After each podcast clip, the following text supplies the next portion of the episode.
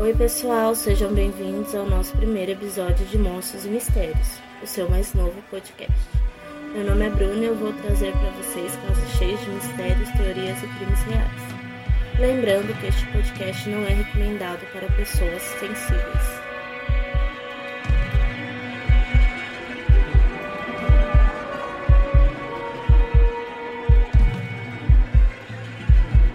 Quando vejo uma menina bonita andando parte de mim quer levá-la para casa, ser agradável e tratá-la bem. Já a outra parte se pergunta como a cabeça dela ficaria em um espeto. Edmund Kemper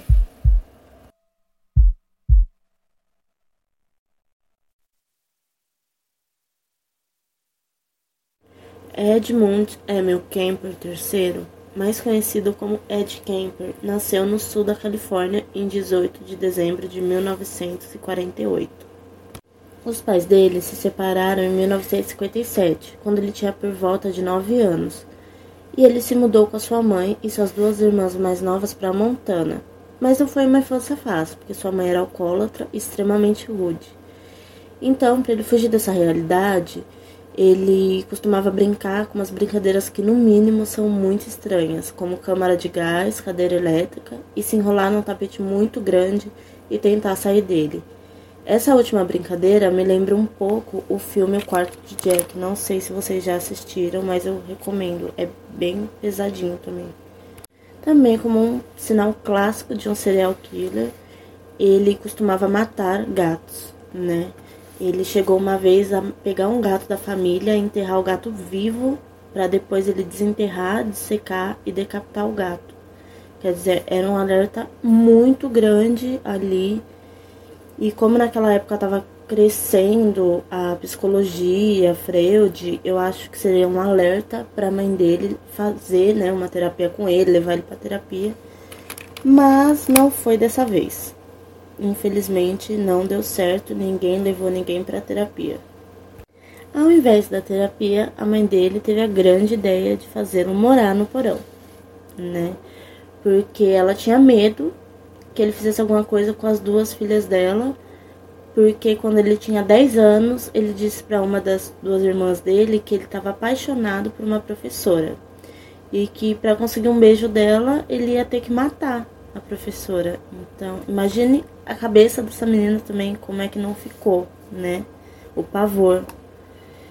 E aí ele ficou ainda mais introspectivo, que agora ele morava num porão, né? Sem ventilação, sem janela, sem nada. E era pior a situação entre ele e a família, né? Então, em vez de melhorar, a coisa só fez piorar. Com 13 anos, o Camper foi morar com o pai. Mas ao chegar lá, ele teve uma grande surpresa, né? O pai já estava casado novamente, a esposa atual estava grávida, e além disso, ela tinha um filho mais velho que o pai dele tratava como se fosse filho dele também. Então ele acabou pegando uma raiva inexplicável da madrasta e assustava muito ela, ficava encarando ela e ela tinha muito medo dele. Então, uma vez ele fechou todas as janelas e ficou andando atrás dela. Ela ficou muito assustada e passou mal. O filho dela interviu e expulsou o camper. E depois disso, o pai dele mandou ele de volta para a mãe. E a mãe, como também não queria ele, mandou ele para os avós paternos na fazenda em North Fork, Califórnia. Ele ficou um tempo né, na casa dos avós até ele começar a ter problemas de desentendimento com a avó. Ele achava ela muito rígida e muito parecida com a mãe dele. Já com o avô, ele tinha um bom relacionamento, os dois caçavam juntos e tudo mais. O avô chegou a dar um rifle para ele de presente, para os dois caçarem juntos. Aí no dia 27 de agosto de 1964, ele teve outro desentendimento com a avó, pois ele estava encarando ela fixamente, o que deixava ela bem assustada. E novamente, né, o problema com a figura feminina e essa mania de ficar encarando fixamente, o que eu acho bem assustador. E ela tinha tanto medo do, do Ed que ela andava armada dentro da própria casa. Quer dizer, aonde chega o desespero do ser humano de ter que andar armada dentro da própria casa, né? E nesse dia ele teve outro desentendimento com ela. E então ele pega o rifle que o avô deu e vai caçar. E a avó diz algo, e aí ele se irrita, explode em fúria e acerta um tiro na cabeça da avó. E mesmo depois que ela cai, ele ainda acerta mais dois tiros pelas costas dela.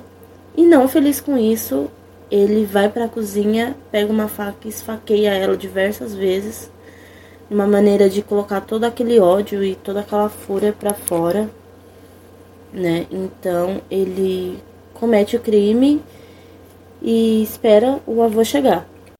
E aí quando o avô dele chega na garagem, ele vai e mata o avô também.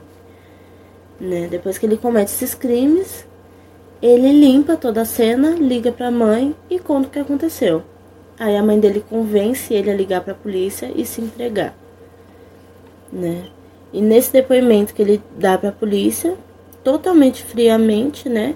Totalmente racional, ele diz que ele matou a avó apenas para saber como é que era, né? Qual era a sensação de matar alguém.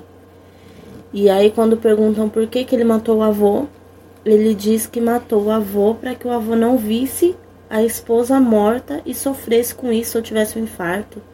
Quer dizer, na cabeça dele fazia mais sentido ele matar o avô do que deixar que o avô sofresse com a morte da esposa. Para ver como quão doentio funcionava a cabeça dele já naquela época. Então, depois do depoimento, ele é entregue à autoridade juvenil da Califórnia, onde ele é diagnosticado com esquizofrenia paranoide.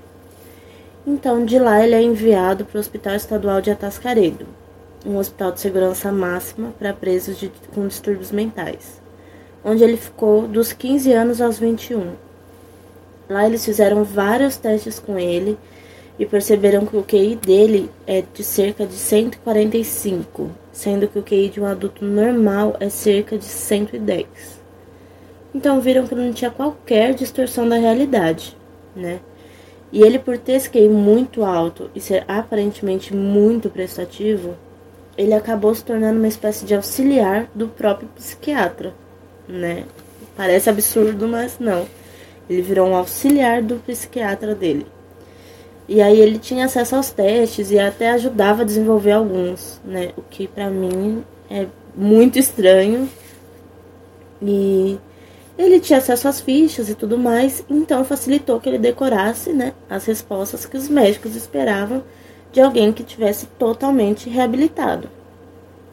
Em 1969, ele sai de Atascaredo e mesmo com todas as contraindicações e pedidos médicos para ele não voltar a morar com a mãe, ele não tem local para ficar, ele não tem dinheiro, ele não tem emprego. Então o Kemper acaba de voltando para sua mãe, né?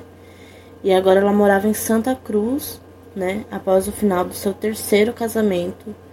E como já é de se imaginar, o tratamento dela não melhorou em nada com ele, né? Porque agora Além dele ser o filho que ela achava um fracassado total, agora ele era assassino também.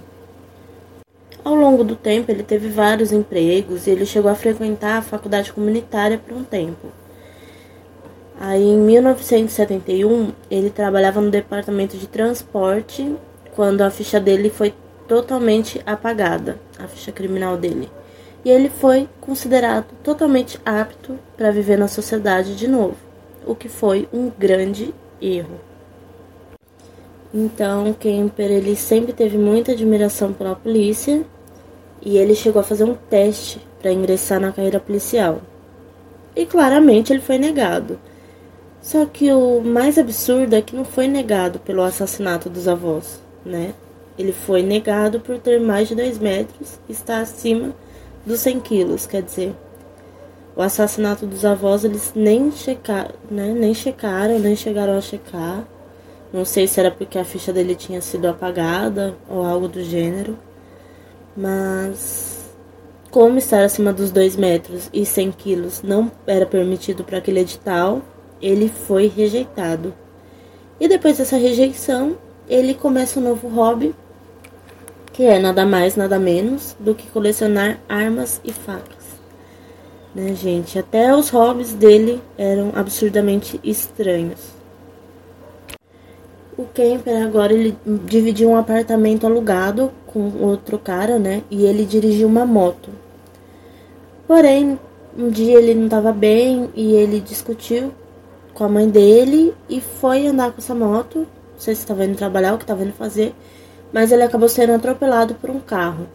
E aí o braço dele ficou gravemente ferido e impossibilitou ele de trabalhar. E agora, com essa impossibilidade, ele moveu uma ação civil contra o motorista desse carro e ele acaba por receber uma indenização de 15 mil dólares.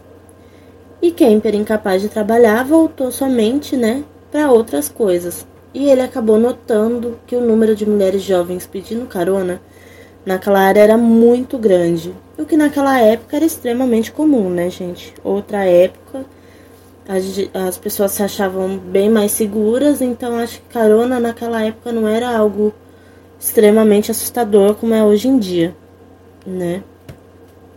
E aí ele começou a prestar muita atenção nisso. E ele pega o dinheiro dessa indenização e decide comprar um carro.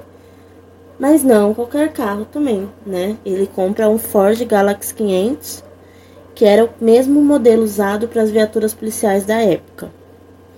E ele chega a relatar que ele sentia como se ele estivesse exibindo a liberdade dele, né? Depois de tanto tempo que ele ficou preso em Atascaredo. Então ele gostava de dirigir, que para ele era uma sensação de liberdade. E também ajudava ele a interagir com as pessoas, porque segundo ele mesmo, ele era romanticamente e sexualmente incapaz de se relacionar com qualquer outra pessoa.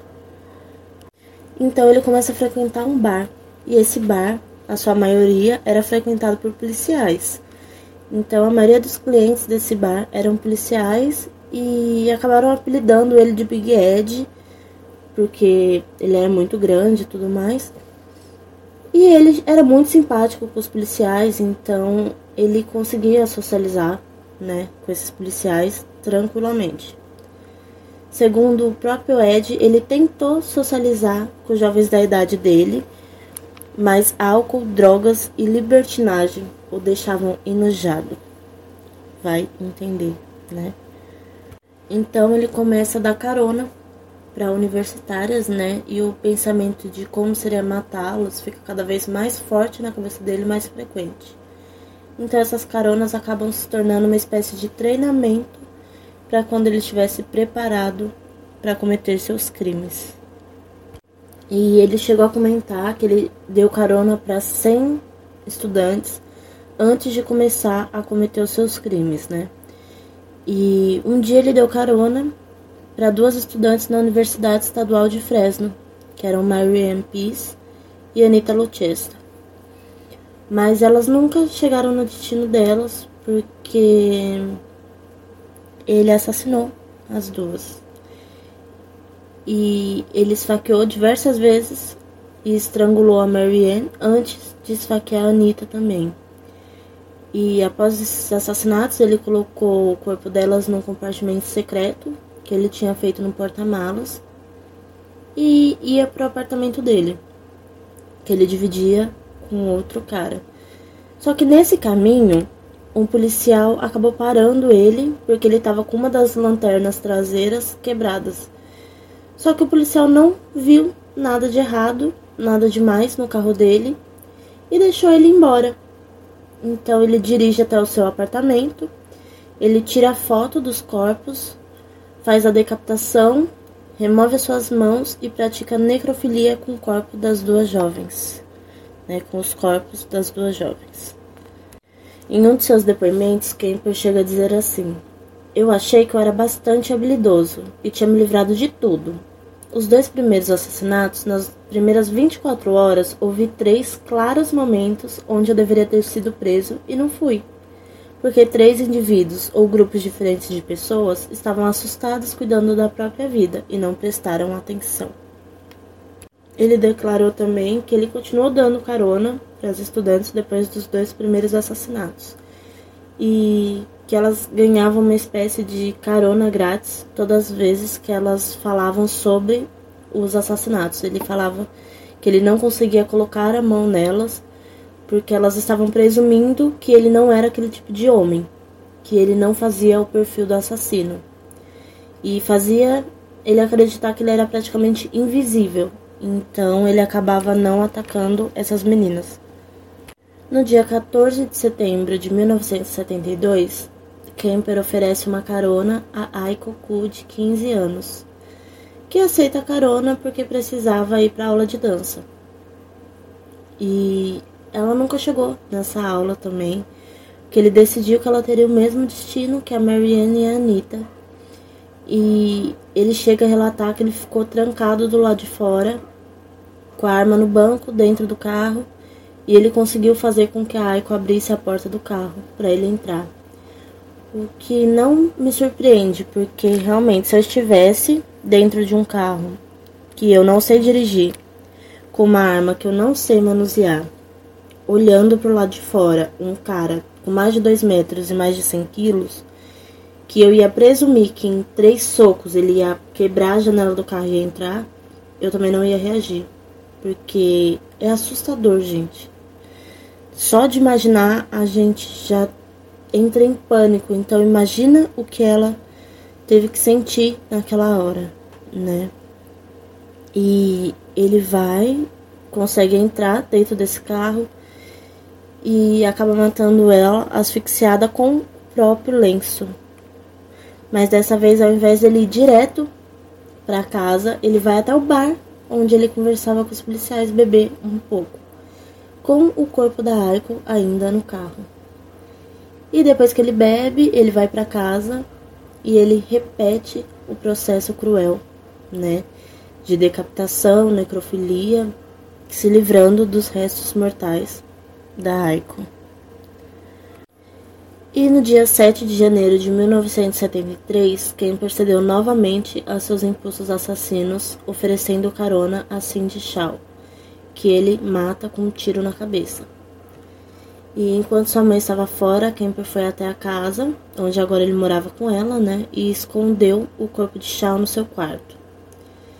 E ele novamente pratica necrofilia, decapita o corpo e o desmembra. Mas ele faz isso na, na banheira da sua mãe, né? Que ele diz que é uma forma simbólica de envergonhar a própria mãe, mesmo que ela não soubesse disso. E no dia seguinte, ele joga partes do corpo da jovem no oceano. Várias dessas partes foram descobertas mais tarde, quando chegaram à costa. Porém, ele pegou a cabeça da Cindy e enterrou no quintal da sua mãe, com o rosto virado para o quarto dela, como se ela estivesse admirando a mãe dele, o que é, no mínimo, muito assustador e perturbador. E com o aumento do pânico das pessoas, da população sabendo dos assassinatos, elas foram orientadas a só pegar carona com as pessoas que tivessem um adesivo da universidade no carro. Porém, para a infelicidade de todo mundo, a mãe de Kemper trabalhava lá, então ele conseguiu um desses adesivos de acesso diário à universidade e colou no próprio carro. E em 5 de fevereiro de 1973, ele dirigiu até a universidade e ofereceu carona para mais duas estudantes. Seriam elas Rosalind Turp e Alice Liu. E um pouco depois de pegar elas, ele atirou nas duas, ainda dentro desse campus, e ele passou pela segurança nos portões tranquilamente com as meninas atrás, enroladas apenas em cobertores. E novamente após os assassinatos, ele faz a decapitação dos corpos, remove a bala das suas cabeças para dificultar essa identificação e pratica necrofilia. Então, ele pega as partes né, dos corpos das garotas e em diferentes locais ele faz essa desova, né? Então, em março, eles descobrem alguns dos restos mortais de Rosalind e Alice que são descobertos por pessoas que caminhavam ali perto da rodovia 1 do condado de San Mitchell.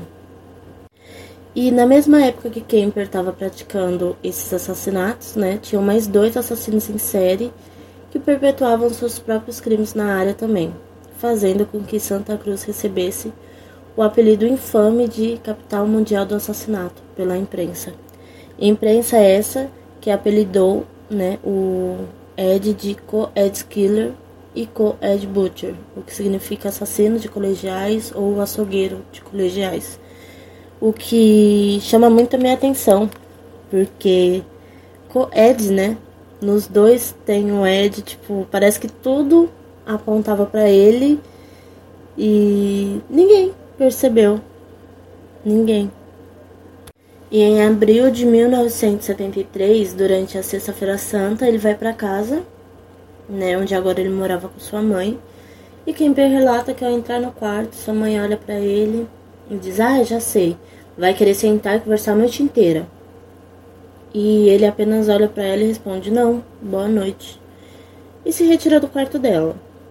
E ele fala que naquele momento ele já sabia que ele ia matar a própria mãe. E então ele vai para o quarto dele e pensa nisso enquanto a mãe dele tranquilamente adormece quarto dela, sem nem imaginar. Então ele pega uma faca e um martelo e vai para o quarto da sua mãe durante a madrugada. E ele ataca sua mãe, primeiro golpeando-a na cabeça com o martelo e depois cortando a garganta dela com a faca.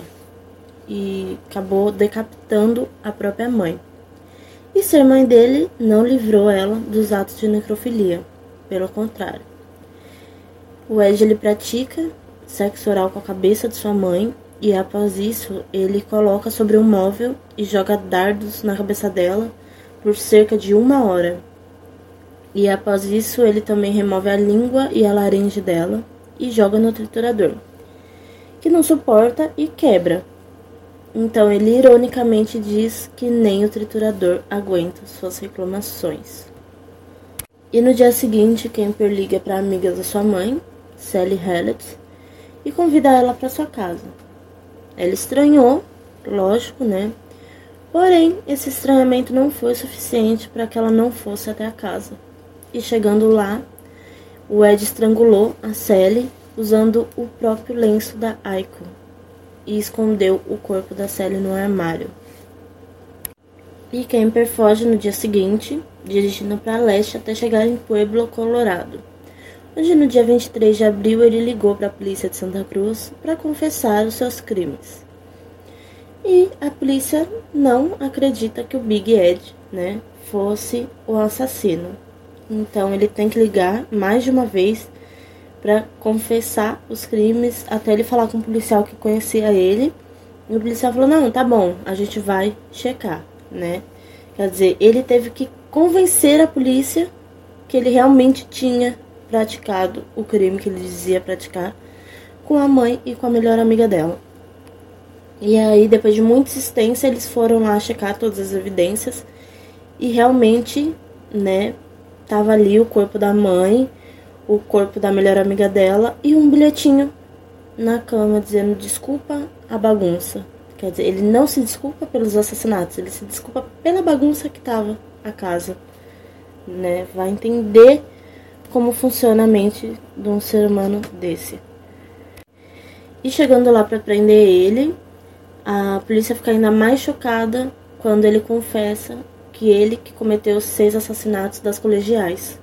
Quer dizer, se foi já difícil para a polícia entender que ele tinha assassinado duas pessoas, agora a polícia tinha que entender que eram oito, né?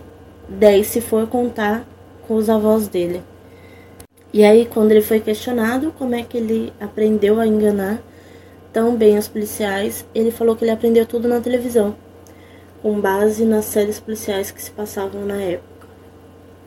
E quando questionado em como ele passava segurança para as garotas, né, na hora de pegar carona, ele fala que ele sempre fingia estar atrasado, olhando no relógio, no retrovisor, para passar aquela sensação de, ai, eu estou atrasado, mas vou fazer essa boa ação.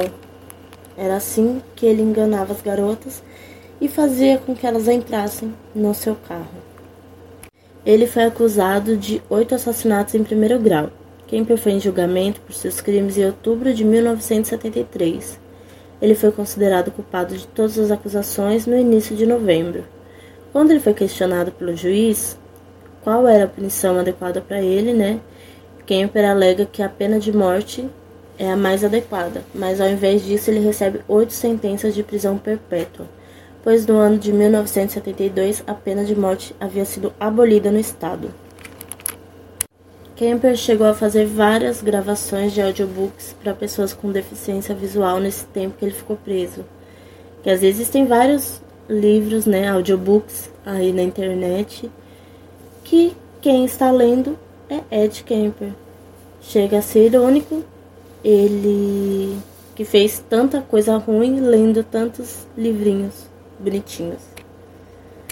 Kemper atualmente tem cerca de 74 anos e está cumprindo a sua pena em California Medical Facility em Vacaville. Ele já teve várias audiências de custódia, onde todas lhe foram negadas saída. E a mais recente, Kemper sequer compareceu, mas o representante legal dele alegou que Kemper diz que ninguém jamais o vai deixar sair da cadeia e que está vivendo feliz na prisão.